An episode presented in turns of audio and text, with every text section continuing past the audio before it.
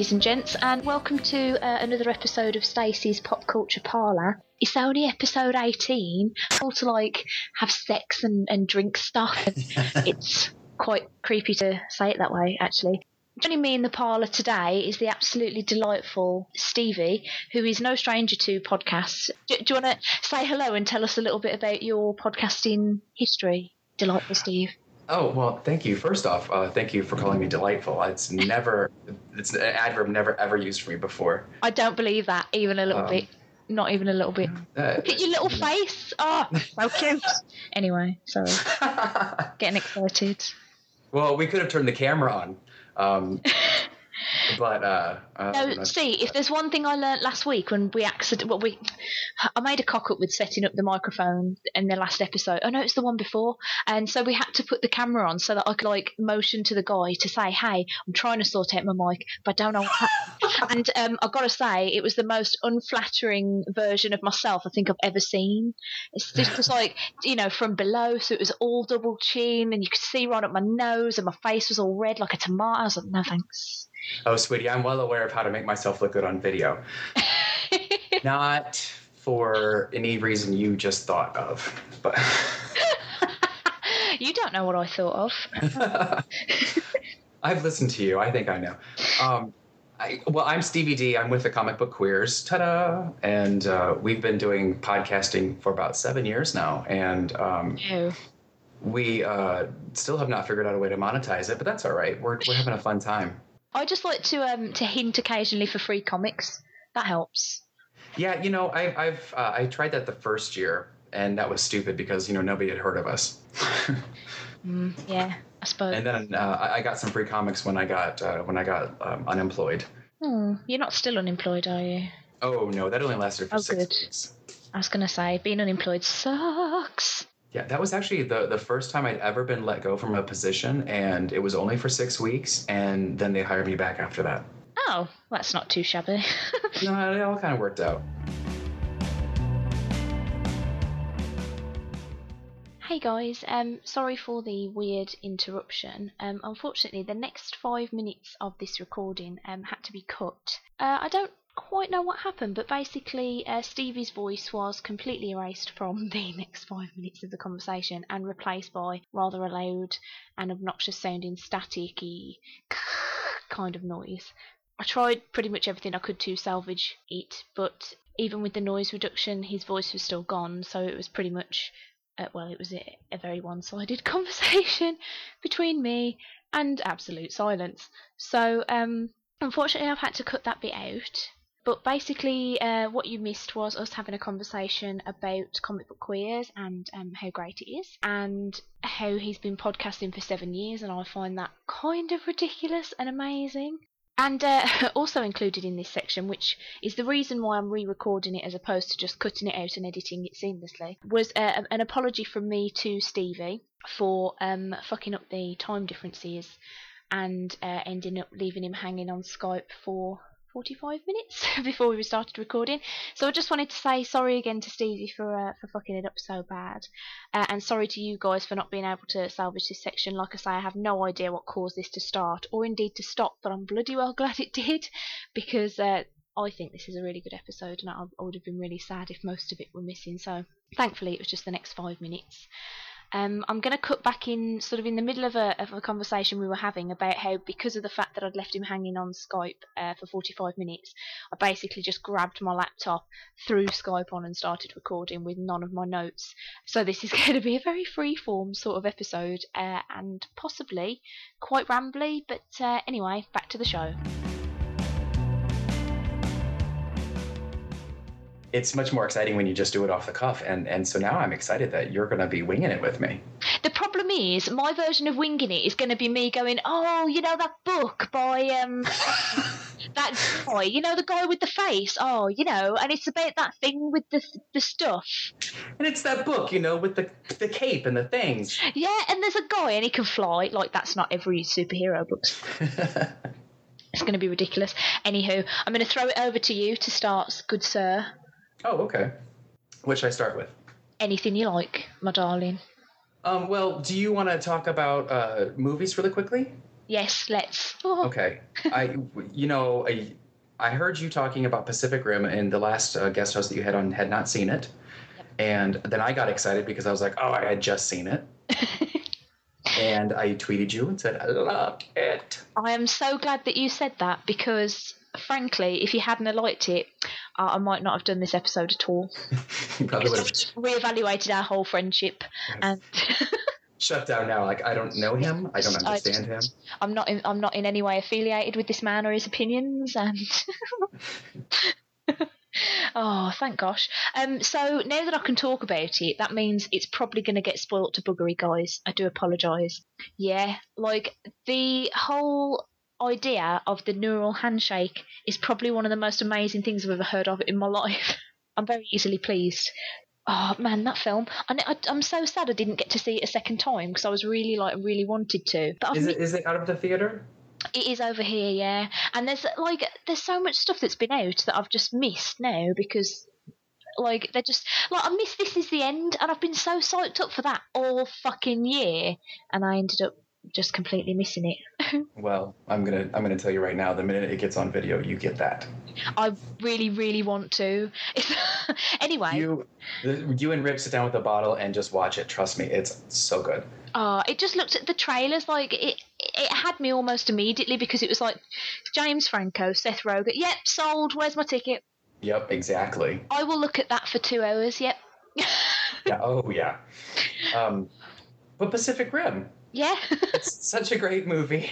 it really Uh, is. Now, so all right, so I had somebody tell me, someone at work warned me. He said, "Well, I've been hearing some mixed reviews about it." And I looked at him and I said, "I want giant monsters fighting giant robots. Everything else is fluff and bonus. I don't give a shit." Yes, that's the attitude to have when seeing this kind of film. I, Yeah, I mean, like, I, I genuinely can't understand these people that were getting mad at it, like, oh, why would you decide building a robot's a good idea when you could just use a bomb? Because bombs aren't fun. Robots are. exactly. I'm going to say one word to you. When when they said sword, I was like, yes! I Oh. almost fell out my chair because I am a massive fan. I don't know if you've ever watched the anime Escaflowne. It's like one of my favourite things in the world. It's shit, and, and I know that it's shit, right? Uh-huh. It's terrible. Uh, it's like, and I watched the English dub version, which is even worse. But it's like my favourite thing ever. And they have giant fighty robot mecha thingies in it, and but they're all armed with swords and they fight kind of like knights. And I just thought it's like watching a live action Escaflowne. It's like the ah, ah, and I just got so overexcited. That sounds amazing. Um, I haven't seen that one yet. Oh, I'll you should. Even that, I'm like, be watch that. prepared. It's bad. It is actually bad. Like, Oh, that's fine. As long as it's got enough, uh, you know, giant monsters or whatever fighting. That, that that's that's fine. yeah, no, it does. It can be bad. it- All right, but also I want to talk to you about that neural neural handshake because that was one part of the movie I just wasn't so sure about.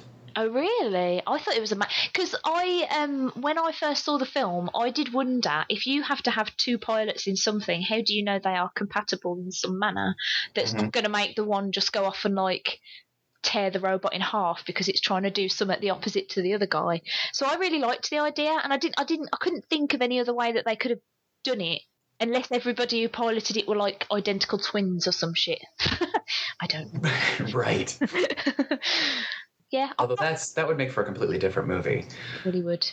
No, I, I, I liked. I really liked it. and I loved the vetting process that they used um, when he uh, fought. Uh, when he was fighting all the guys, and they're like yelling off the points like this. You know, um, God, what was it? Uh, I completely forget what what I was saying. Yancy was the guy, right? Oh, Um, I've got a terrible memory for names, so know. oh, thank God. Good. We'll sound like idiots then. But yeah, when, and then and then when she pops in and she's like, you know, you know, go go gadget girl, and she ju- jumps in and, and takes over. I love that, and the fact that the two of them im- had this immediate connection, and you could tell. Mhm. I'm like, yeah, let's put them in a robot together. It was the neural handshake part that I didn't get at first, literally until like I don't know a week after thinking about it. That um, I thought, well, okay, so if you're doing right side, left side of the brain, and you've got this guy controlling the right side of the robot, this guy or this gal controlling the left side of the robot, like I, I, that's when I realized, oh, I guess they they would have to communicate on some other level than just verbally. hmm So to sync their minds together, which is essentially also syncing their bodies together, then it started to make sense. But I, but honestly, when I was watching the movie, anytime that that portion came up, I sort of just ignored it because I just wanted to enjoy all the fighting and I wanted to en- enjoy Charlie Day. Oh, Charlie Day, I adore that guy. He's so cute, so cute. I Um, agree. I could genuinely. I know a lot of people find him really irritating, but genuinely, I could just listen to him talk for for hours on end, and I would be so content. Yeah, he was a bit of an asshole, but that was okay because he was also a nerdy asshole. Oh, those glasses. Uh, uh, Yeah. biting my lip, Yeah. biting my lip. so pretty. Oh dear. I'm just I'm just waiting for a foie. Mm, it's coming. It's coming down. just wait until we start talking about the Wolverine. Um, well, now okay. Then also Ron Perlman, fantastic. yes. Oh, he was. Br- Did you stay for the after credits bit? Of course I did. Because we, me and Rich did not know that that was happening, and we've just got it in our head now that that only happens in Marvel movies, so we just don't bother. And I thought, oh, we had to watch it like on this shitty quality picture on YouTube, and I was so mad because it's quite funny. and um, Well- yeah, I've gotten in the habit of doing something in movies now, and I'm going to suggest to everyone listening that they do this as well.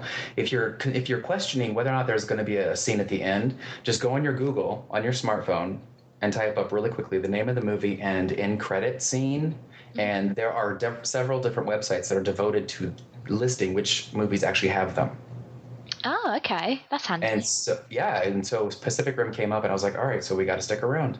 I was really miffed when I went to see uh, Wolverine Origins and I got the, the shitty Japan, Japan ending because um if you s- I think I can't remember if it was just America or just certain places in America that got an awesome Deadpool ending after the credits and I was like oh well I wanted to see that one Yeah, I thought there were like three different end credits for X Men Origins Wolverine, and we got the when we went to go see it. Oh, way back in the day, um, we got the Deadpool one.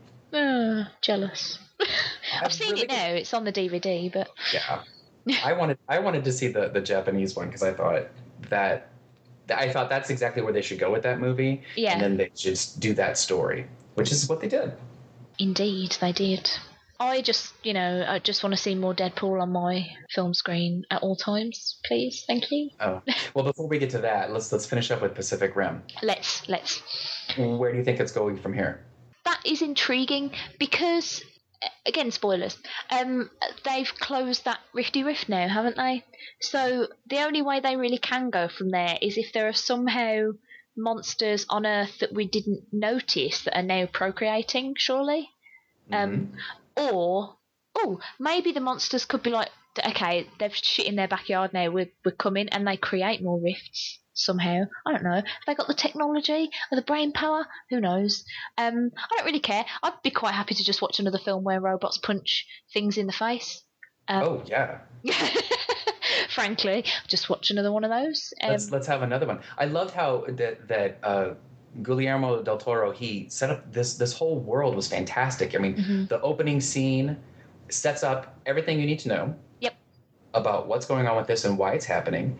And then I actually love how they incorporate, like, well, yeah, if if this is where the giant monster died, this culture is going to incorporate that into their their um, infrastructure, their their way that they live.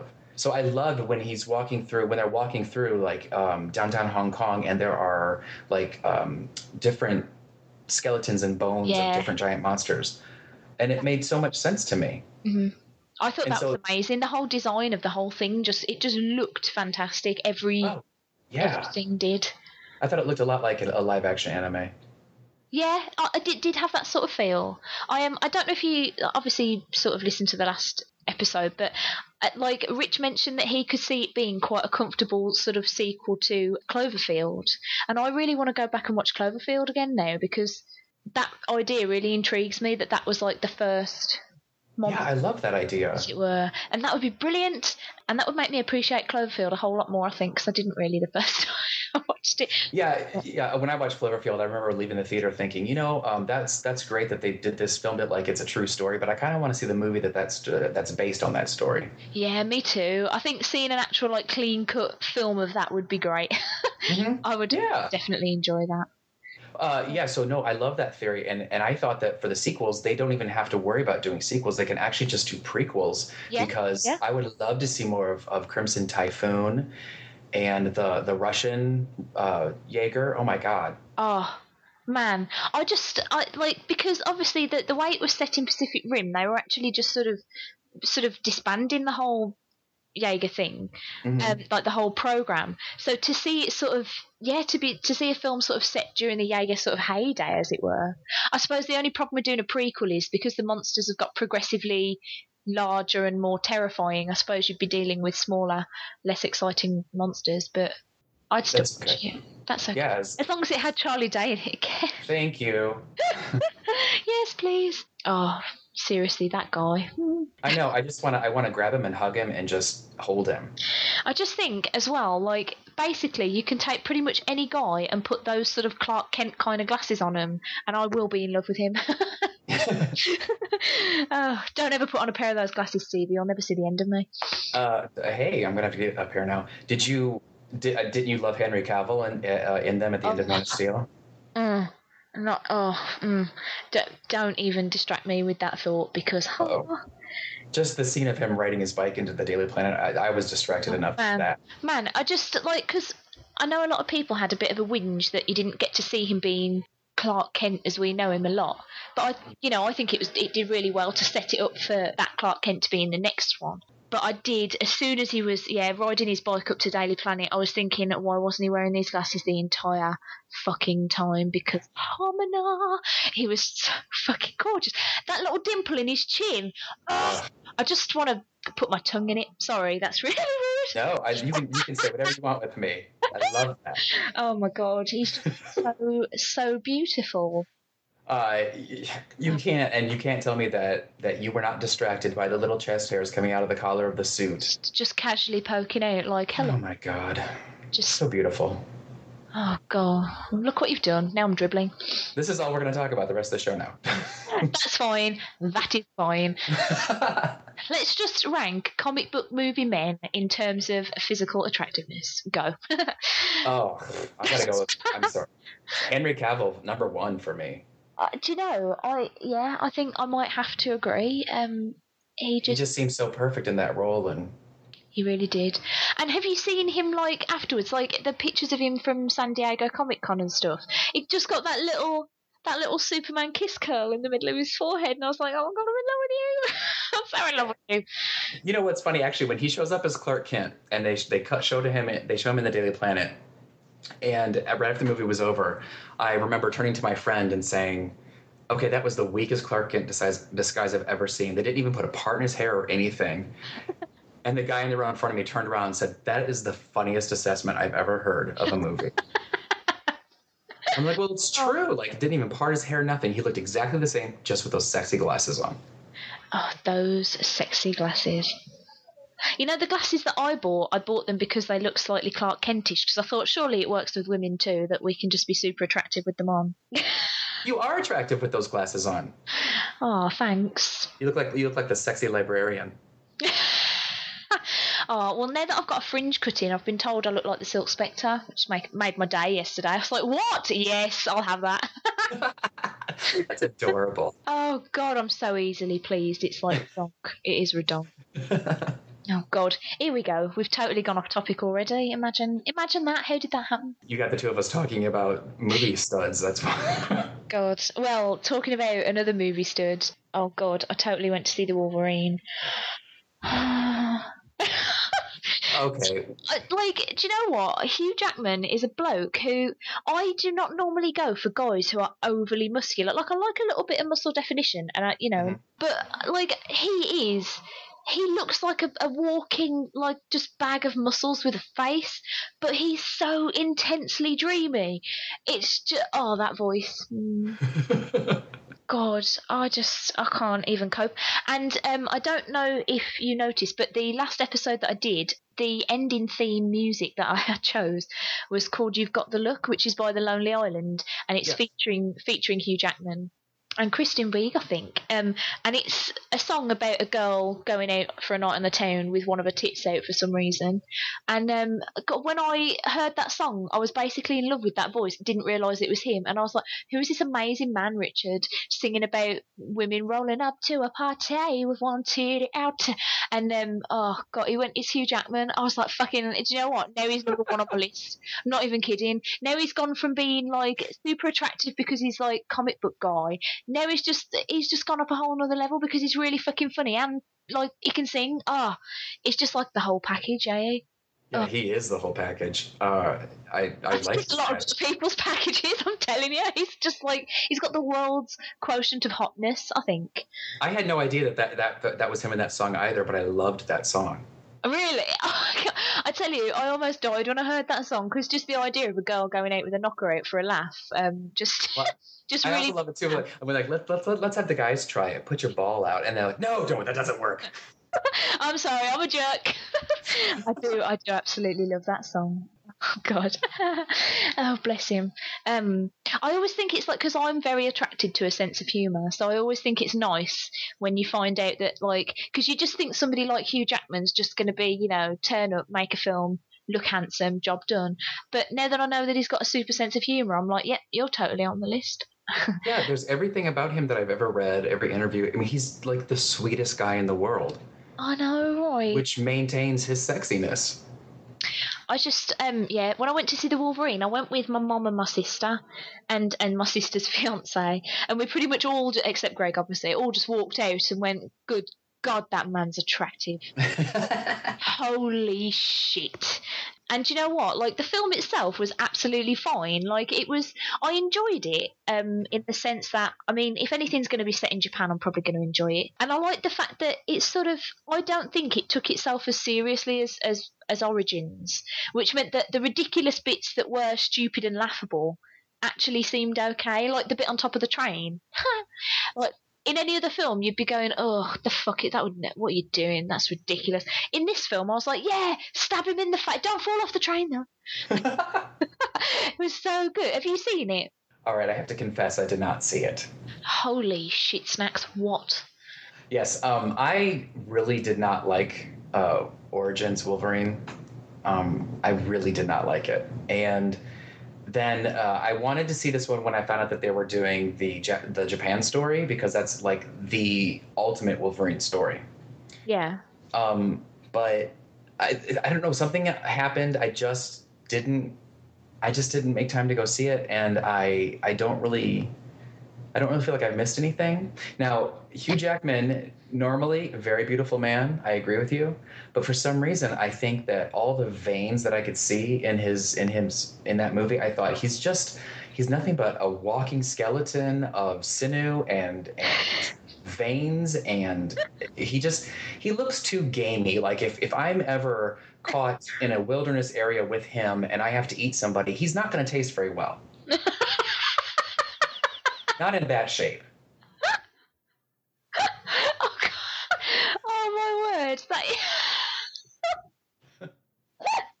oh dear! Oh, you've killed me. Uh, I, can't, I can't believe that that's your assessment of Hugh Jackman. Uh, my mind I, goes into um, weird places I Stacey. I do think he's he's incredibly muscular, and like I say, that's not my normal go-to in a guy. I don't know. Like the only the thing, the main thing I didn't like about the film, and I hope I don't ruin this for anyone. And please, no, yeah, and, and don't worry about me at all. Like I, it, it- I will eventually see this, but it'll be on my time whenever I get to it. So, Well, there was there was a character in it called the Viper, Mhm. who was a woman essentially all dressed in green who could sort of formulate poisons and an- antidotes from her mouth by the looks of it. So kind of snaky type powers. But she had a really weird role in the film, and I couldn't figure. it. I thought I don't know this character, and I'll be honest, I'm not very up on X Men and, and the whole mutants and that sort of thing because I've never. I find it really hard to get into it, so I haven't read an awful lot of of the X Men stuff. Mhm. So I'm not you know, like I haven't read Days of Future Past, which is making everybody I know really fucking mad. They're like, what? How could you? What? Um, just haven't read it. Sorry, guys. But um, so when I came out of the cinema, I was like, I need to look her up because I don't know who she was at all, and she she had no backstory. They were acting like we should know who she was. Mhm. Turn, turns out it was Madame Hydra. I don't recollect Madame Hydra ever having any sort of powers other than badassness. yeah, no, it, exactly. Uh, I had heard that I had heard that they they gave her powers in the movie, and then also that they made her blonde instead of giving her green hair, and Yeah, she should have green yeah. hair. Um, maybe that's why I didn't recognise her because she was she was not recognisable as Madame Hydra at all. Mhm. Um, so I found her really distracting because the entire time I was just thinking, "Who are you? Who are you? And what do I know you from?" Clearly nothing. Yes. are basically entirely made up. Um, because there was a weird bit at the end where somebody like sort of smacked her in the face and she fell off this like balcony thing and banged against like a load of other balcony things until she landed on like the bottom one. And she looked entirely broken, and he thought, oh, well, she's dead then, ain't she? But she just sat up, shed her skin, and walked away. I'm like, sorry. I'm pretty sure if you took a viper and beat the living daylights out of it, shedding its skin wouldn't necessarily help. Healed, done. I've not, like, I've got no, absolutely no idea what that was all about. But um, it did all lead to a pretty amazing showdown between Wolverine and Silver Samurai, which was badass. Yeah, and see, that's the thing that I really want to see in this movie. yeah, that was that was amazing. Like I just wanted to see a lot of Wolverine uh, fighting samurai type people. A lot of the fight scenes were really well choreographed as well, and thankfully they'd sorted out the CGI on um, Wolverine's claws because I don't know I don't know if this was just me, but in Origins a lot of the time they looked like they hadn't been finished. Like, Yes. like the CGI had been sort of semi put there, as in like this is where the you know this is where they'll actually be, this is where the blades will be. But then it was just like ah fuck it, that'll do. Yeah, I tell I tell everybody that in, in X Men Origins, when he first discovers his claws in the farmhouse bathroom, Oh, They- terrible! It looks just like the same animation that they used in Roger Rabbit back in '87. It does. It looks genuinely bad, and like he's looking at them, but not because they're nowhere near where his eyes are looking. And it's like, Mhm. "Mate, just look at the back of your fucking hand. you know, I'm no actress, but come on, fucking. And and you can't tell me that that production didn't put little green dots or something on his knuckles saying, "Yeah, this is where they're going to be." You would have thought so. You would have thought, yeah, they were terrible in Origins. Like, I'll, I'll admit, I actually quite enjoyed Origins, and I know a lot of people genuinely disagree with me uh, quite largely. the thing is, right, a lot of people always jump down my throat about this because I am, as you know, a massive Deadpool groupie, Yes. and I love him and pretty much everything he's ever been in. Except I've never read his first appearance, which I'm quite glad of because somebody was telling me about it the other day, and it sounds shit. so maybe I won't ever read it. I don't know. But I like a lot of people have a go at me because they say, "Oh, the Deadpool in Origins was terrible and it wasn't Deadpool and blah blah blah." And I was like, "Well, it wasn't far off though, and it could easily lead into the Deadpool that we know and love." Because, you know, he was a badass mercenary. Yes, he was good with swords. Yep, that was there. He was incredibly chatty. Okay, so they did sew his mouth up at the end, which I don't agree with, but he was beforehand. So, yep, check. Experimented upon. Yep, check. Can he teleport? Yes, he can. Now he can do it organically in the film. I don't. I'm not. I don't mind that. I know he used to use a little device in the comics, but I'm. Mhm. I'm not going to argue if he can still do it. Healing powers. Yep. I don't like. The only thing I disagreed with about their representation of Deadpool in that film was the fact that his mouth was shut for half of a fight where he should have been quipping the shit out of it. but I was yeah, I thought it was an okay fit. Like some of the CGI was awful, Mhm. but, but overall it was just you know Wolverine punching some stuff, and then you know him and Deadpool having a bit of a fight, and uh, it was good. I liked it. Well, my main concern with with uh, the Origins movie was the fact that we had just gotten off of X three, which wasn't that great, and I felt like, okay, great, X Men Origins Wolverine. This is going to be all about Wolverine. He's going to be the main focus. Blah blah blah. But then they immediately just put him on another team full of mutants again, and it was sort of like. Uh, the studio being like, well, how many mutants can we fit into this movie? Because we've got all the copyrights to these, and we have to use them at some point. Uh, What I found oddest about that film is that they keep pretending that that is part of the canon, and now they have to because it was referenced in the Wolverine. Bits from Origins were referenced. Oh, really? Okay. So, so that that is obviously part of canon. In Origins, Emma Frost is there, and she's like what sixteen. Yeah. In X Men First Class, set in the sixties, Emma Frost is there, and she's like late twenties, early thirties. Oh, that seems Um, generous. That's is it really? She looked really Wow. hot, I thought, but um, yeah, I I don't Oh, she know. did look great. Yeah, she looked amazing tits. Um, I don't. I don't know how they're going to get. I think they're just going to pretend that it never happened. Like we'll just pretend Origins never happened. Um, Well, I mean, that's that's how people usually write mar- for Marvel Comics anyway. Is, is uh, Marvel Comics continuity? Unlike DC, they're not adhered to it as strictly. So it's it's like a writer comes in and they can pick and choose what they want to put into the comic, whatever fits their story. So I think that they can do that with the movies as well. yeah, I'm I'm quite excited though for Days of Future Past, even though I don't really know what it's about at all. Um, the um sort of there wasn't an after credit scene uh, in the Wolverine. There was like a mid credit scene. Mhm. and it had Xavier and Magneto in it, and a very small clip advertising Sentinels, and um, it was pretty much amazing. Okay. A, lot of people have said that that was the best part of the film, which makes me really sad because I enjoyed the whole thing. But I can't Well, see why people would say that. To be fair, my concern, my concern is so so like, all right, Days of Future Past is one of my favorite X Men stories ever, and my only concern with it is the the slight changes that they've made to the story that I don't think make any sense, um, i.e., physically sending Wolverine back in time, especially when I thought that you got a much better perspective from an adult.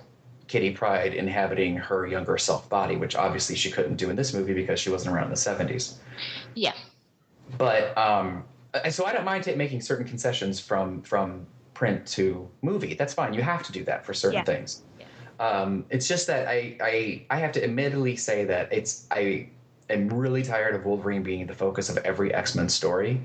Yeah, I can i loved him as a loner. I loved him as like the the guy on the team who just bucked the rules and would kill whoever he wanted to because that's just how he did it. But since he's now king of everything and has to be there, I just feel like what about what about Michael Fassbender and James McAvoy? I'm sure that they signed on to do another movie because they felt like their characters were the central characters and that those characters would be still the central characters. Now it feels like they're bringing in Hugh Jackman and Wolverine, and it's going to take away focus from those two. I have to admit that I genuinely think that um, Michael Fassbender might be the greatest things to, to hit Marvel movies, like since sliced bread.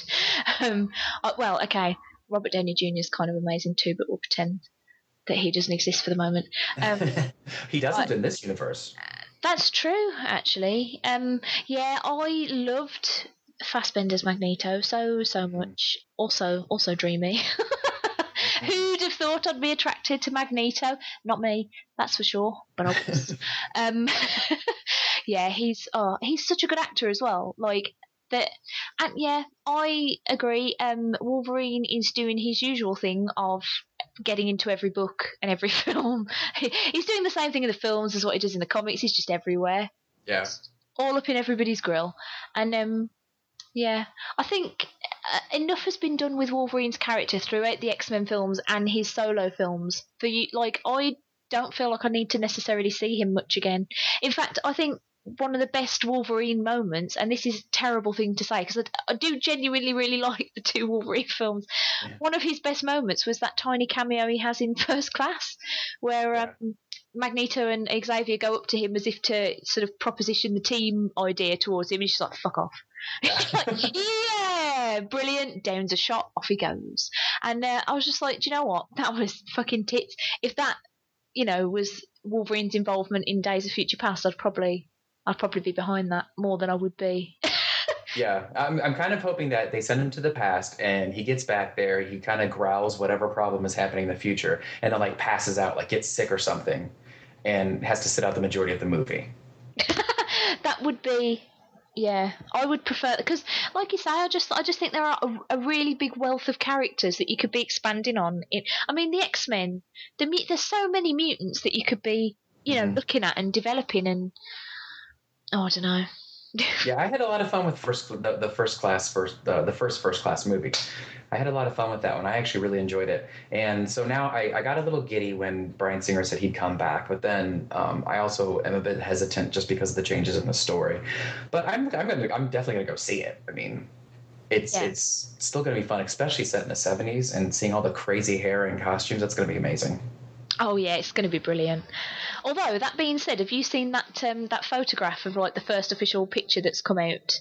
Of uh, of McAvoy in his wheelchair, or? Um no i think i can't actually it might have been. I just know that wolverine's there in like a bad 70s leather jacket and i was like ah! Yes, and they and they grade his hair a little bit. And so so that's what that's also why i'm a little confused by because people have told me about the the mid credit scene in the wolverine and i was a little confused by it because i thought well i thought that the future in days of future past is actually supposed to be like you know Why- 2023 or something like a little bit later than yeah 2013 but who knows but i am excited to go see uh, to see it because i love uh, Nicholas Hoult who plays the beast oh, Do you know I'm not I'm not 100 percent sold on him. My husband hates him as well. Thinks he's a terrible actor. really hates him. Really hates him. Um, I remember when we because Rich really hates First Class, which annoys me because I I actually had a little cry in the cinema um, when James McAvoy couldn't feel his legs. I was like, oh, I can't legs. And Rich was just looking at me like, this is the how do you even care? This is the shittest thing I've ever seen. He really really dislikes it, and one of the biggest reasons was he couldn't stand aside from Jennifer Lawrence any of the younger characters in it at all. He thought they were all terrible human beings. just like, oh, Richard, it's no wonder you don't want kids. um, uh, yeah, I I am excited to see it. I don't know, like, because with the with San Diego like recently happening and them announcing all these other films and stuff that they're doing, I'm um, I'm I'm quietly skeptical about the uh, Age of Ultron one that they're banging on about. Um, yeah because it seems really weird to say that you're going to do a film called Age of Ultron, bearing in mind a book of that same name has just finished, but it's not really going to have the same plot as that book, and Hank Pym's not going to be in it. What? yeah What? How does what? How, that doesn't work. Sorry, that doesn't work. And what gets me is I think Pym would be a brilliant addition to the Marvel universe that they're setting up in the films because you don't. The fact that they haven't got the Fantastic Four involved in stuff hmm means that they haven't got the Reed Richards. Tony Stark doesn't really play in this sandpit either, which means they they haven't got that that sort of scientist guy that everybody goes to when sh- technology shit hits the fan, or you know Mhm. when they when they need somebody with the big ideas. And I think Pym could be that, definitely be that guy. And I don't know why you would make an Ultron film without him in it. Doesn't make sense. yeah, and it's it's not like they don't have the the rights to him. I mean, they're they're making an Ant Man movie, and Edgar Wright has said that it's going to be Hank Pym, or at least Hank Pym will be in that movie. Mhm. Um, unfortunately, he also just said recently that there will be no Ultron in that movie. I, I just think it's weird. It's it's like it's an easy throwaway line at least to set up in Avengers two to say like, oh, this AI came from this Hank Pym character, and then people be like, well, who's that? Oh, just some egghead over there at that laboratory. And then when Ant Man pops up, there he is. Yeah, because the thing is, they've got the perfect opportunity to. Not that I think every character that you could bring in needs a, a massive introduction, but they've got the perfect opportunity to make more people want to go and see Ant Man if they link it with Oh yeah the rest of the, the universe and the Age of Ultron that's coming up. And I don't know, it's bamboozling, but I, I have every faith in Marvel because most of their films have been kind of bright, uh, brilliant. So Yeah, I, I agree. Um, I, I didn't care for Iron Man 2. I didn't see 3. Three was amazing. Three was very much a Shane Black film, though. I loved it. Thought it was amazing. There were a couple of things about it that didn't make a whole lot of sense. Like, I mean, this isn't really spoiling it for anybody, but Pepper is approached by I've totally forgotten his name. That's really bad. I've forgotten his character's name as well, so this is terrible. But she's, she's approached by this guy who basically they met yonks. Tony Stark met him yonks ago at a party when he was this guy was like a sweaty, spotty, lanky-haired mess, and he turns back up in Pepper's life trying to pitch the idea of this new technology uh, to you know the Stark uh, company. Mhm. And she sort of semi entertains the idea of leaving Tony Stark for this guy. And yeah, he has, you know, he's less spotty and his hair, you know, he's had a bit of a haircut, but he's still fucking Ugmo, right? And he's no Tony fucking Stark. I mean, Robert Downey Jr. is mega handsome and um, super suave. And this guy has got like nothing about him. I'm going to have to like totally Google him because this is going to piss me off that I can't remember. Hello, Google, on my phone in case I crash the internet on my laptop. yeah, uh, watch that. Don't mind me. Uh, talk amongst yourselves. right, I'll type in. Well, you know, I, I I'm a big fan of Hank Pym, and um, I'm I can forgive him for the the slap heard around the world that nobody else can seem to forgive him for. Um, also, uh, have you been reading Avengers AI? Um, have I? No, there's a question. I'm a bit behind with my Marvel comics, so Okay. Wait, I might have started. I don't know. It was Guy Pearce. It was Guy, Oh, Guy Pearce. and he was playing um, a guy called Killian, and he's like the least attractive man I've ever seen. Uh, no, that's a lie because um, Mickey Rourke was in Iron Man 2, and he has a face like a melted candle. So, Yes, that's so true. sorry, you were playing Hank Pym. oh no, I was just covering space until you found out who that was. oh, okay. But Avengers I like it. There you go. Okay. Um. Yeah, I need to catch up with my uh, with my Marvel comics. I've had to do a bit of a cull lately though because I just haven't got the time to read as many comics as I was reading, and there's so much of the cool stuff that's coming out now. Fucking Image just bombarding me with amazing comics. The dicks, I hate them. I don't really. I love them, but um, I'm just. I've just become very aware of the fact that we've been talking for nearly 45 minutes and we've only talked about Pacific Rim and the Wolverine. yeah, I noticed that too. Oh well. So, um, do you want to steer it away from films and talk about something else for a little bit? Sure. Why don't you go ahead and do something? Okay. Um, I'm going to go on a bit of a TMNT kick here. Um, do it. because lately I have become nigh on obsessed with the turtles again. And when I say obsessed, I don't. Uh, I'm actually very pathetic. The other day, I got very excited because the guy who does the voice of Donatello followed me on Twitter. I saw that. I actually text one of my friends, Rob Paulsen's following me on Twitter. WTF? Question mark, exclamation mark, what? Um, yeah, got so overexcited by that. Um, and, um, that's so lame, but it's amazing. Um, the Love that. I do, do you know what? I think it's when anybody that I think is vaguely cool or like I admire in some way. It's like you know when when you tweet someone like Dan Slott, he replies to a lot of people. You're like, oh, he knows I exist. the other day I had a conversation with Matthew Sturges and almost died. Oh my god. it was a conversation about spellings, and in it I managed to misspell the word scaring, and I was really upset with myself. Fucking idiot. Um, but luckily he laughed it off and pretended that he thought it was just some bizarre British spelling of the word. Anyway, turtles. Right. I watched the finale of the Nickelodeon cartoon show the other day. hmm So like that was the end of series one, and um, I've got to say, if you are not watching this and you like cartoons and or turtles and or ninjas, you should totally, totally be watching it. the The finale was like a two part thing, and it was fucking amazing. I don't like. I'm not a big cartoon watcher. She says, being addicted to Adventure Time and regular show and Turtles, but like I'm not somebody who gets into like I always feel I know it sounds really stupid, but I always feel like I'm being slightly childish when I'm watching cartoons. It's like Really? grow up, Stace. You're almost fucking 28. Grow up. 28. You're still a baby. um, that's what Rich said to me the other day. He was really upset that because I was going on about how it's almost my birthday. It's not. It's like a month away. Um, I'm just so excited. Um, and he was like, "Calm down." Oh God, I can't believe you're only 28. Ugh. But yeah, turtles. Come on, Stace. Back on track. Yeah, the the finale was absolutely amazing. Like the whole storyline that they did was sort of about Krang trying to basically terraform Earth for to make it into a new Dimension X. I don't know what they did to their old Dimension X to fuck it up so bad that they did a new one. Um, but it was all about that and the turtles trying to thwart that. It was so good. The only thing, like the only that there's one thing that I couldn't gel with at all was um, whoever did the voice of Krang was really strange because for those of you who aren't Turtles fans, fuck off out of my life. No, I'm kidding. that was really mean. I love you all, but please seriously get involved.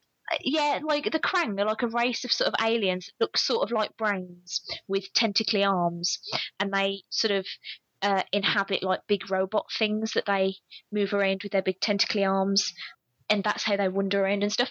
And um, the main like uh, Krang, like the Krang Prime, they referred to it as was this like really massive big brain thing. And in the original 80s cartoon, I don't know if anybody remembers this because I didn't realise this until I watched an episode back not long ago. He had a really high pitched, slightly slurpy voice that burped quite a lot. Don't know if. Yeah, I do remember that because I was see the, the '80s cartoon. I love the That's 80s cartoon. that's what I remember because So- I'm like I'm about 62 years older than you are.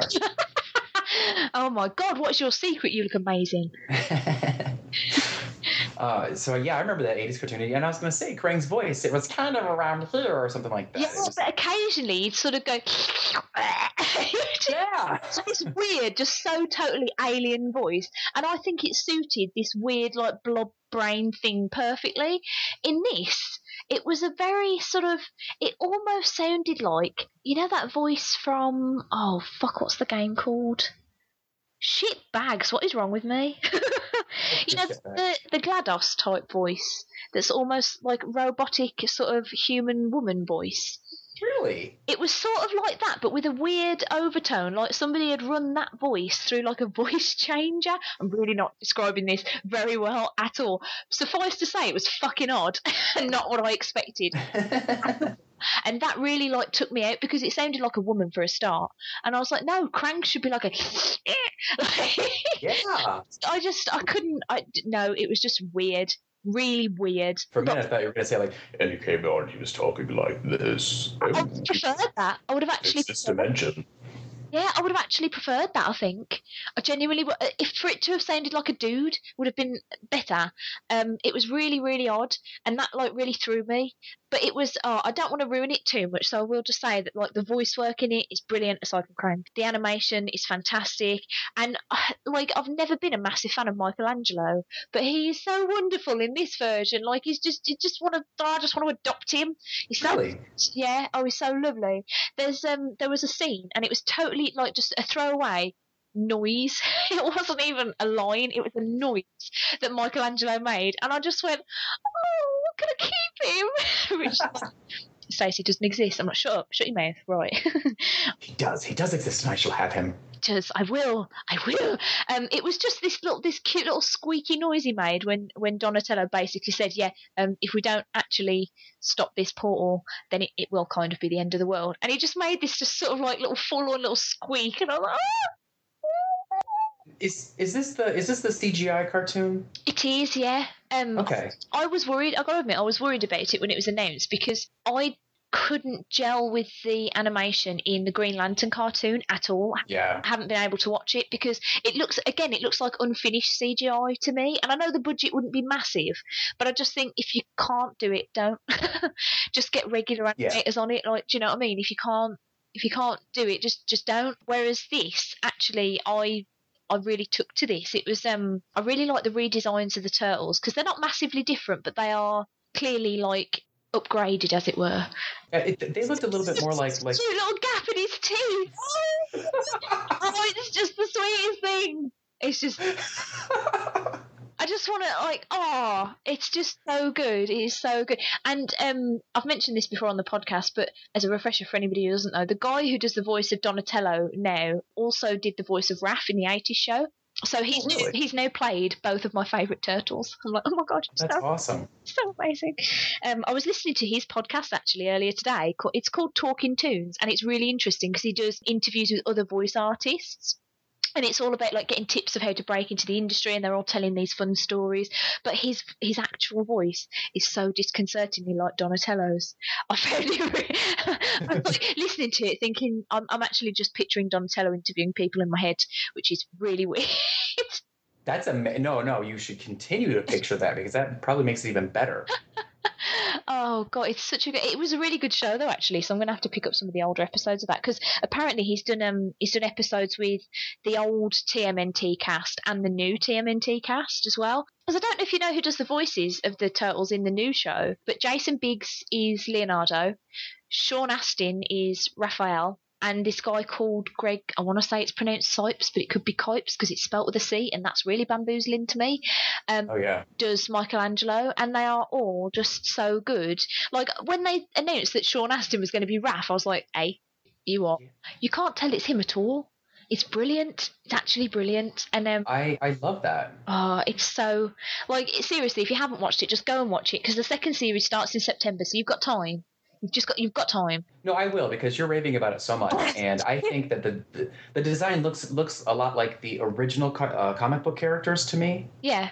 They, Like they're really trying to get that. there are a lot of homages as well. Like um, the opening credits is like a revamped version of the '80s theme tune. That's and Nice. it, I didn't, I couldn't gel with it at first because I was too busy thinking this isn't the '80s theme tune. But I've, it's really grown on me. And um, occasionally things like, oh, there's one throwaway scene in an episode where um, April's phone rings, and it's um. And a picture appears on it, like you know when you when it comes up, who's calling you, and uh, and there's a it's it's Irma from the '80s show, like, ah, it's Irma! And I got really overexcited because I'm just that sad. Um, see, like there was one episode that I did not like at all, and it was an episode where this guy who was like he really admired, he found out the turtles existed, and he really admires them, and he just wanted to like impress them and become them. So for some reason he joined he joins the Foot, thinking I can learn like mad ninja skills and they'll love me. So he joins the Foot and then offers to get mutated, and he he ends up getting turned into just some sort of big gelatinous blob, but not the kind of like the awesome kind from Monsters vs Aliens that has the voice of Seth Rogen. He's actually just like a big green gelatinous blob, and he can't. And like I found it really disturbing because at like the point at which he's getting mutated, it's like that scene from RoboCop. He's just running around screaming, "I "Ah!" and I was like, "This is really distressing." And the turtle just going, "Well, he asked for it." I'm like, "Dude, compassion. His face is not in. What's wrong with you?" Um, didn't like that one because it seemed really out of character for like everybody, and they never addressed it again. They put him in this like tube, like yeah, we'll find it. We'll find a way to turn you back to normal. It's all gravy. They never do. I don't know if that's going to get addressed in the second season. I kind of hope it is Maybe- because Maybe it's because he did, he did turn into gravy. I was going to say otherwise they've just got a tube of bloke in, in there. really distressing. Um, Let me tell you, it's always handy to have a tube of bloke around the house. I realise now how pervy that sounded, and um, I didn't mean for it to. But yeah, so check that out if you haven't already, because it was like really amazing. Like the, the finale was just so perfect, so perfect. Does it did it have like a was it an overarching storyline throughout the whole series, or or was it just like episode by episode? The hot, like the overarching thing was was just all about the Krang and trying to figure out what the Krang were up to. Okay. leading to the invasion in the finale. But there are like other threads. There was like stuff going on with April's dad, and there was this kid who was trying to impress him, and um, Leatherhead's in it. Leatherhead's in it. it's just so good. I really, really, really loved it, and uh, like I'm so excited for series two. The only thing I'm skeptical about is they announced like yonks ago that Casey Jones is going to make an appearance in series two, which Ooh. I absolutely adore Casey Jones as a character. Like, if anybody remembers the episode of Comic Racks where I think it was the last one we ever did, quite aptly, which was an episode where me and he's just listed uh, like our top five fictional blokes we wish were real so we could dry hump them. Casey Jones is like right at the tippity top for me because he is so hot. But apparently, that it was announced at San Diego Comic Con that he's because the April in the cartoon in this is about sort of I would imagine she's around fourteen ish. That's how she seems. I don't know, really? sixteen tops. Well, I think they were trying to play on the teenage thing because it does seem weird that a grown woman would hang around with teenage turtle Newton Yeah, that's true. is a bit odd. Um, so they, they announced at, at San Diego that um, Casey would also be that sort of age, but he would also be a, a weapons wielding vigilante, which seems a little odd. Bit bit confused about that direction, but I'm going to reserve judgment until I see it because Well, I mean, as long as it's still like the the sports uh, equipment that he's using, I, Yeah, I think that's okay, right? But I don't know. I mean, how comfortable would you be with like a 14 year old boy like caving in someone's face with a Jose Canseco bat? don't know that I- if I found out like my 14 year old kid was doing that, I'd be like, you are so grounded. yeah, yeah, good point. Yeah, so but I'm going to reserve judgment on that until it comes on because frankly, this series was so amazing. Like I can't see how they would fuck it up that badly. Like, yeah, loved it. Well, knock on wood, they don't. Here's hoping. Fingers crossed. Well, not like the movie, right? I mean, Oh god, the less the that's been better. nothing but bad news about that so far. Like, do you know what the do you know what the worst news about that for me is? Megan fucking Fox. She couldn't act her way out of a paper shitting bag. There's just there's just she has no personality and no Nope. character. She's just Agreed. How can she be April O'Neil? I'd be a better April O'Neil than that, and I can't fucking act to save my life. Believe me, I have tried and I have failed. I don't know. Like, mm, I'm blatantly going to see it because it's Turtles, and yeah. I'll be honest, I am one of the very few people who's actually enjoyed every Turtles film, including Turtles in Time, which I thought was great. You know, I only saw a bit of that one, and uh, I, like when it was on cable at some point, Mhm. and I didn't think it was all that bad. I felt like they really, I thought, I felt that although it was a huge, you know, fanciful story of them going through time, I thought they felt they felt like they captured the characterizations from the first movie a lot better. Yeah, I thought, to be honest, if you slap the Turtles into feudal Japan, I'm there. Yeah, I'm so- that's right off the bat. Fucking Yeah. there. So fucking there. um, I thought it was, yeah, I thought it was really, it was enjoyable. It was I mean, look, they put Tom Cruise into feudal Japan, and I like that too. So Me too, even though when you think about it, that film is about how much a white guy can be a better samurai than all. exactly. that film is absolutely horrendously offensive. So good. yes, it is. And it has a really brilliant soundtrack. I saw that on a really horrible date. Oh, that guy. He he he told me beforehand. He's like, "You're gonna want to get your own popcorn because I happen to put a lot of salt in my popcorn." And I'm like, "All right, I'll take your word for it." And when we sat down, I said, "Well, can I try your popcorn?" He goes, "Sure." I tried. It was like a fucking salt lick. I thought you are gonna die of heart disease if you keep eating like this. Um, Luckily, he did not. So, oh, my roommate just came home. Hi, Rumi. I, I, I'm sitting here in my underwear and all the doors are open because I, and I'm recording with you. Uh, which is also why, and I just revealed I'm in my underwear, but that's also why I'm glad we didn't turn the- camera on. Do you know I'm sad we didn't turn the camera on? Oh, now I feel Trust creepy. yeah, you wouldn't have, it, I, no, you wouldn't have with that. Oh dear. Um. Anyway, yeah. So turtles. That's good, isn't it? Um. Yeah. No, the film. I am. I am skeptical about, but I will. I know I'll end up seeing it. And to be honest, like I think if you get the characters right, you know, that there's that whole brouhaha about them potentially being aliens as opposed to mutants. Mhm. I don't think I'd mind as long as the characters are okay. I know that sounds really terrible, and like turtles purists everywhere will be like getting out their Stace voodoo dolls and stabbing it in the heart like repeatedly. But I like. I think as long as the core personalities are there, I'm not that fussed about the background. Like, just mm-hmm. I just want the turtles to be on the telly again, like on the big screen, and I just want to see them there, like fighting shit and being badass ninjas. I just don't want to see Megan Fox ever again in anything. Thanks. yeah, if they could CGI her out. that would be great. Just put a pot plant there; it'll be about the same, you know, emotion wise. yeah, exactly. You could more, you would get more reaction out of it. oh god, uh, yeah. So yeah, so there was that. Um, do you want to talk about things for a bit? Because I realise I'm like really hogging the podcast here. It's your show, and I love listening to you because you get so excited and so enthusiastic about things, and it's like infectious. Because just the other day, I was having a little Twitter meltdown. I don't know if you saw that about about comic books and how I'm not feeling Mm-hmm.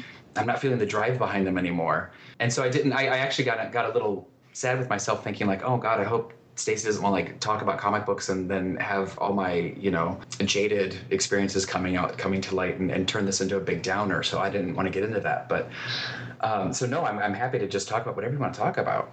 Oh, bless you. Well, I can keep it on a turtles theme and and and also steer it towards comics. If you want, um, I do want to share this one turtle story with you though. Oh, in please do.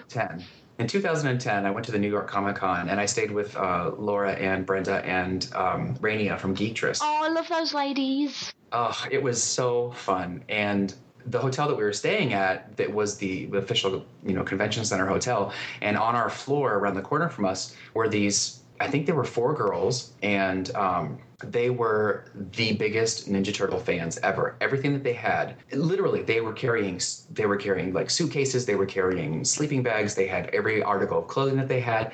Everything had turtles all over it. Oh my god. Those girls, however, became my nemesis. Why? What did they do to you? They were awful. They were just like they would push and and shove. They would just get in front of everybody's way, especially during breakfast. Um, and they were just horrible, horrible little gross women. And so I wanted to. I wanted to bump into them several times, and um, I did actually shut the elevator door on one of them going back in. So I, I, felt justified and satisfied from that. But that's like so. I now, when everybody talks about Ninja Turtles, all I think about are those four bitches, and I don't ever want to think about them again. Have you seen my Ninja Turtle dress, by the way? Yes, and it's adorable. Oh my god! Oh my god! Oh my god! I was um I was just like surfing Etsy as you do, and I was actually looking for um a purse because I saw a Ninja Turtle purse on there not long ago, but I couldn't afford it at the time, and I was looking for it again, and I saw this dress, and I was like, I need that in my life. It needs to be in my life, but I couldn't afford it, so I just text my mom casually, "Hey mom, you know how it's my birthday in September, and um, and you love me loads and loads." She's like, "What do you want?" So I've seen, I've seen this dress. Order it. Yay! Thank you, mommy. so You know just ordered favorite? it. Oh my god, it's so amazing! I can't wait to wear it. Ah, but my mom's uh, she's she's making me wait until my actual birthday. So it's did you put didn't you put a picture of that on Instagram? Yeah, she let me try it on to make sure that it Okay. fit. Um, but then after that, she was like, "Bring it back to me. I am wrapping it up." And I was like, "Oh, sad face." But that does mean that I get to like debut it on my birthday night out. And at least you know that you have one great gift coming. Yeah, yeah, that's always good. I'm so, but th- see, this is how like the extent of how my turtles love has just gone nuts lately. Because if you were to look at my Amazon wish list, pretty much everything on the first two pages is something turtles based. I have gone actually insane. Um, You've gone a little nuts with it, but that's all right. We love you for that. Well, the thing is, right, when there's a cartoon show on the telly that's that good, and when the comics are as fucking amazing as they are, like, Mhm. I can't not be overexcited by it. Like, Oh, you- and you know, uh, uh, Kevin Eastman is amazing. Yeah. Have you ever met him? n- no, I haven't had the joy. Jealous. Oh, I hope you do get to because he is also again he's like the sweetest guy. We um, I went up to to Detroit, Michigan to meet up with the Geektress girls again for um, a comic book convention up there, Detroit Fan Fair. Uh, Laura's brother actually coordinates it, and um, he, they got Kevin Eastman to come, and, and he actually Kevin Eastman actually sat like across the aisle from where the Geektress girls were sitting, no. and he had a line as long as the day is and he stayed there until that line was done until everybody got autographs he even stayed there when the convention floor was officially closed to get Oh. make sure people got autographs and, and, and sketches from him Oh, how lovely. I, I tell you what, like, this is the one thing I hate about being in Britain is that because our cons are fairly small, we normally get like one big name, maybe 2 Mhm. and because that's all we can afford, it's like it's like we'll do a comic convention. Let's get all the British guys in again and all the 2000 AD chaps. And oh, who, right, which famous American person can we have this time? Right, we'll have that one. So we very rarely get like really big super names, and I'm like, uh, I'm so jealous of all the like when I see these people going to American cons and just meeting all these amazing people. I'm like, "Argh." I really want to do Heroes Con one year because I think it looks like so much fun, and it's not as terrifying as uh, San Diego or New York. yeah that's true um, well you know if you do if you decide to do that you let me know because patty boom lives in north carolina and so he is right next to where they have um, the heroes con ooh, and we were supposed to go this year, but then he wound up getting a, a certain I don't know. He he went to Spain for his job, so he wound up doing that. And I think I'm going to New York Comic Con this year, Mhm. but not sure yet. We'll see. But if you do come to the states, please let me know, and I'll figure out some way to come and and we can hang out and hug. mate, I tell you what, if I ever go to the States, everyone is going to fucking know about it because I'll be all over the Facebook and the Twitters like, ah, I'm coming to America. Let me know where you are so I can stay in your house because I'm quite poor. Do like a really cheap tour of America. Yeah, no, I'd love to do. It. I'm quite excited this year though because I am going to Thought Bubble Con in Leeds, and the big name there is Kelly Sue DeConnick, and I might actually just die on her face. Very nice. so like, I'm just gonna I'm blatantly gonna gush. I think I'm just gonna go up and I'm either gonna say no words at all and just stare at her, or or I'm just gonna go up and go like, oh my god, I can't believe like Captain Marvel's like my favourite thing that I'm reading right now. Like, my god, blah, blah, blah, blah, and just die of excitement. Stacey, when you when you meet creators though at conventions now, like I know when before when I first the first year that we were doing the the, the podcast, I was still really really super shy when I met creators, and I we rarely ever interviewed them because even the guy that I was doing the show with, uh, Eric, he was really shy too about it because these are our rock stars, you know, these are people that yeah. us are super famous. But now I've gotten after seven years of doing this bullshit, now it's like I just go up and talk to whoever I want to talk to. I rarely ever interview people when I talk to them at conventions because I really just want to talk to them hmm and and let them know that that we're not all you know sycophant freaks that that want to you know cut their hair and take clips of it with us although there are some i would Um, but i find that there are still people there are still creators to this day that i get kind of woozy when i when i go near them and can't talk to them do you have that Oh, I'm not out of that that nervousness at all yet. Like I've I've always been incredibly socially awkward around anybody. So if it's people like in particular that I admire in some way or I'm a fan of, then I just become an absolute mess. And it's one of two messes. It's either the gibbering mess that doesn't shut up and is talking utter nonsense, or the stares at you blankly not knowing what to say mess. And that, that that's I pretty much spend most of my comic cons in one of those two states, like at all Yeah. times.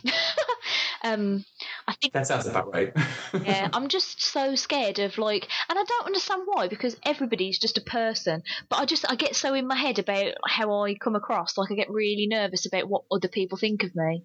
So I um I just I just think well if I just don't introduce myself, then I don't have to worry about it at all. yeah um, terrifying. But yeah, I, I would like to get better at cons because I would really like to do more interviews on the podcast. But I am just genuinely frightened of doing them. Oh, I typically, I typically am too. I, you know, at at the New York Comic Con in tw 2010, I went up to uh, Nicola Scott's table, and she's gorgeous. Have you seen her? She's oh Oh, she's just gorgeous. And so I went up to her table, and I, I kept building myself up on the way over there. Like, okay, you're going to talk to her. You're going to talk to her. You're going to talk to her. I got there, and I just couldn't speak. And so I, I just turned around and walked away. Luckily, though, for me, the guy who was who was there with her is somebody that I had met two years prior to that at a comic book convention in Dallas, and he remembered me. And he came running after me and he said, Aren't you Steve from Comic Book Queers? I said, Yes. He goes, You have to come back. Nicola Scott loves your show. She listens to it when she draws. no way. And I, I, after cleaning up the mess in my pants, I went back. She's the, lovely, and we sat and we chatted, and I interviewed her, but unfortunately the file got corrupt by the time I got back home, and so I couldn't use it. But um, she's fantastic, and so now now we're Facebook friends. Oh, how lovely. I almost died uh, the day that I found out that Gail Simone used to listen to Comic Racks. Oh, didn't you though? Yeah. What? Oh my god. Just like practically, yeah, just like shit myself. um, Uh, yeah. At that moment, you're like, oh crap, is she listening now? well, that, but do, do you know what the worst thing was? Is that I found this out not long after I was reviewing something that she'd written, and I wasn't very, I wasn't very nice about it. Yeah. um, but at least she knows I'm honest. No, no, she's she's great with that. Somebody actually, um, somebody actually tweeted her about a review that one of the CB Cuties did um, about her one of her books, and or or just said something on their Twitter feed or something like that. And Gail came back to the person and said, you know, it's it's okay if people talk shit. That's that's how that's how life is. Mhm. You know, we all have different opinions. It doesn't matter. Let's all just read comics and have fun. she just seemed very down to earth, and Yeah, I, I that's I thought that's classy. That's how you deal with it. yeah, I, I realise we're veering massively off topic again. Are you okay for a little longer, or? I actually should be going here in a, in, a, in about a few minutes. Okay, let's very, very quickly talk about Trillium then, because I don't want to go Oh, without yes, talking yes. about it. Trillium, hey. So that's a comic, uh, a Vertigo comic, and it's by Jeff. I never know how to pronounce his name, so I'm going to say it both of the ways that I think it would be pronounced. It's either Lemire or Lemire. Not sure which. I like both. I, I prefer, in my head, I prefer Lemire, but I don't know why. I lean Well, towards I- it, but I don't I'm gonna know why. let me dash your hopes. It's actually pronounced Lemire. Oh, shocking. I hate myself now. You, that's it. You're done. Never again. That's it. That's it. That's the end of the podcast. Bye, guys. It's never coming back on now. Now that's it. Thanks for your support. I'm done. You've killed it. You've killed it. It's dead. um, yes. So this is like a weird space adventure type thing. Like, okay, you've read it. What did you've read it more recently than me? What did you think about it?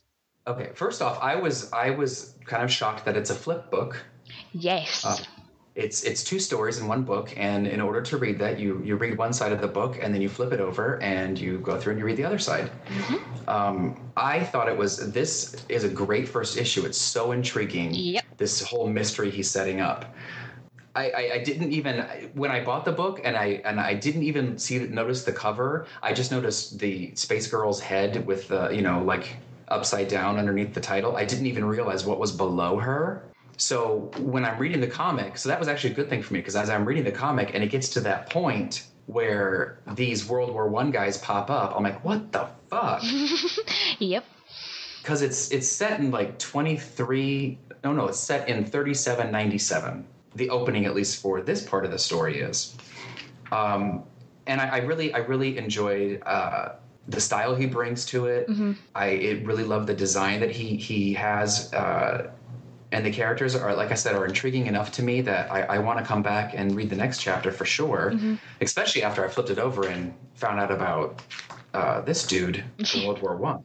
Yeah, I was so amazed by this comic because it's not it's not like anything I've ever read before. Mhm. The the layout of it, the idea of it, the structure of it. I just I was so like I got to the end of it and I was like, where's can I have number two now, please? Where, yeah. where, where is it, please? I want it into my eyes. I just, I mean, I pretty much would read any book that, that he draws anyway because I love, Mhm. love, love, love his art. And um, as much as I was sad that Sweet Tooth was ending, I did think hooray because that means he can work on more other stuff. Um, and I, I just, I just love the guy. Like so far, I don't think he's written anything that I've actually read that I haven't enjoyed. Um, so he's got a pretty good track record with me at the moment. Yeah, I think he's pretty hot right now. I mean, like he he's been writing. He was writing Justice League Dark. I've been reading that, and I thought Yeah. he's been doing a good job with that. I like that. I stopped reading Animal Man, um, but I did start. I was still reading it when he picked up the book, and and I picked up uh, one of the latest issues uh, on a whim. I think it was the annual. Mm-hmm. It- all good stuff. Like it's still really good, and he's still doing a good job with it. But the annual had Uh, to be about giant fucking spiders, didn't it? For shits. Yeah. Gross. Now I I'm could think of was a, a giant shoe to squash him with.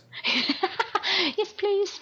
No, Trillium. I like. I had literally no idea what this was going to be about either because it was just a book that Rich picked up and then said to me, "You should read this." And I was like, "Okay, I will. Maybe I will. Maybe I won't. What's it to you?" And then I read it, and it was, oh, Just Don't tell me what to do. yeah, don't tell me what to do. All right, I'll read it.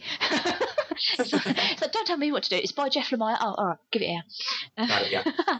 yeah, I just I was so already engrossed in the story when it finished that I just wanted, and I always think that's really good for an issue one because I give issue ones a lot of leeway for setup.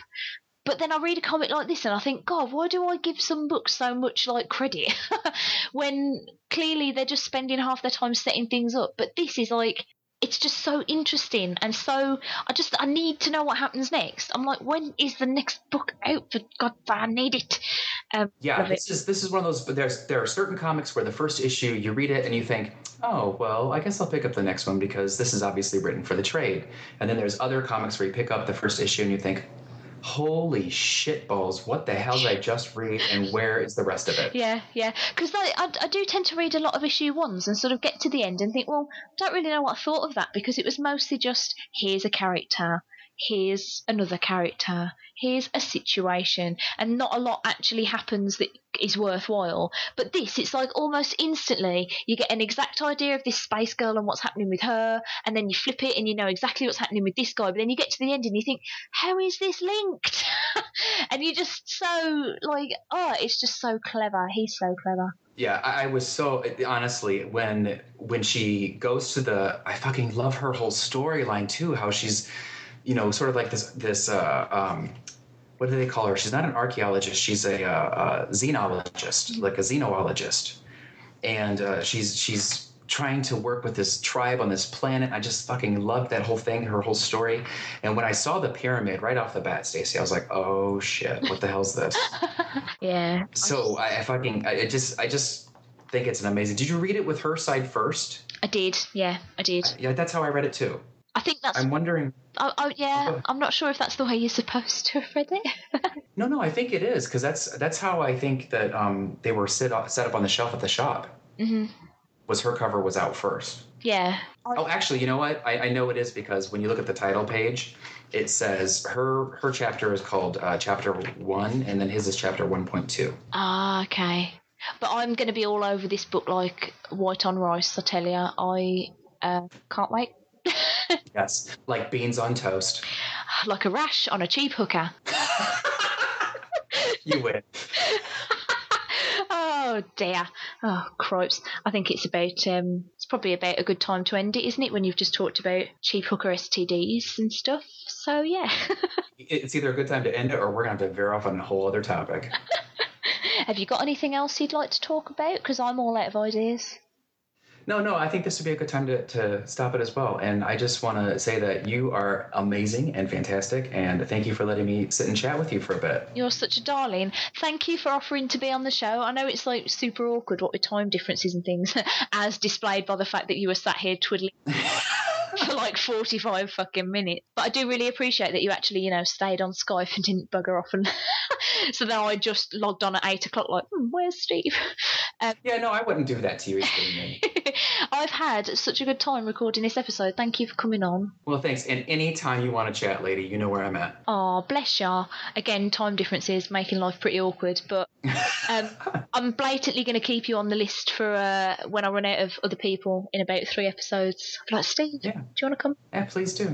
That was episode uh, number 18. If you would like to join the list of people to come on the show, don't know how you're going to top Stevie here, but you can have a bash.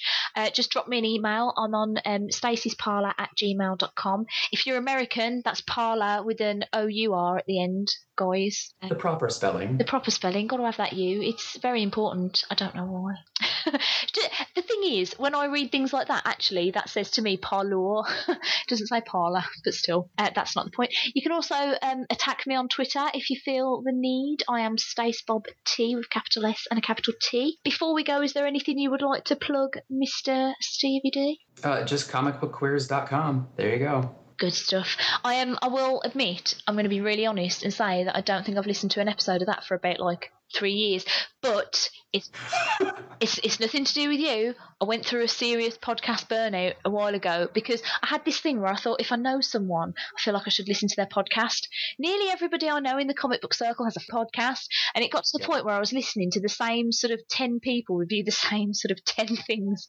I was going, if I hear about fucking X Men Origins one more time, was Oh, yeah. insane. So I just stopped listening to all of it, uh, which is really bad. But I've got an iPhone now, guys. I've I've converted and uh, and it's got a podcast app on it and it's like the greatest thing so i've actually started listening to podcasts again so i'm going to subscribe to little old Comic Book Queers Yes, please do, and and please listen to it and let us know because um, I know that you know that you you probably haven't heard them, but I brought in a whole new group of people, and so I want to hear your opinion on that as well.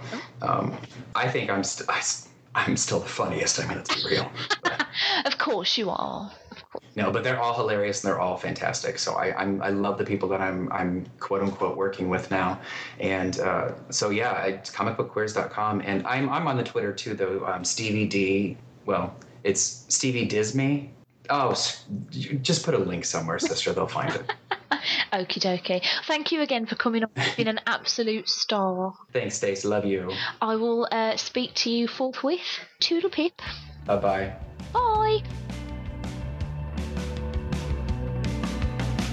It doesn't matter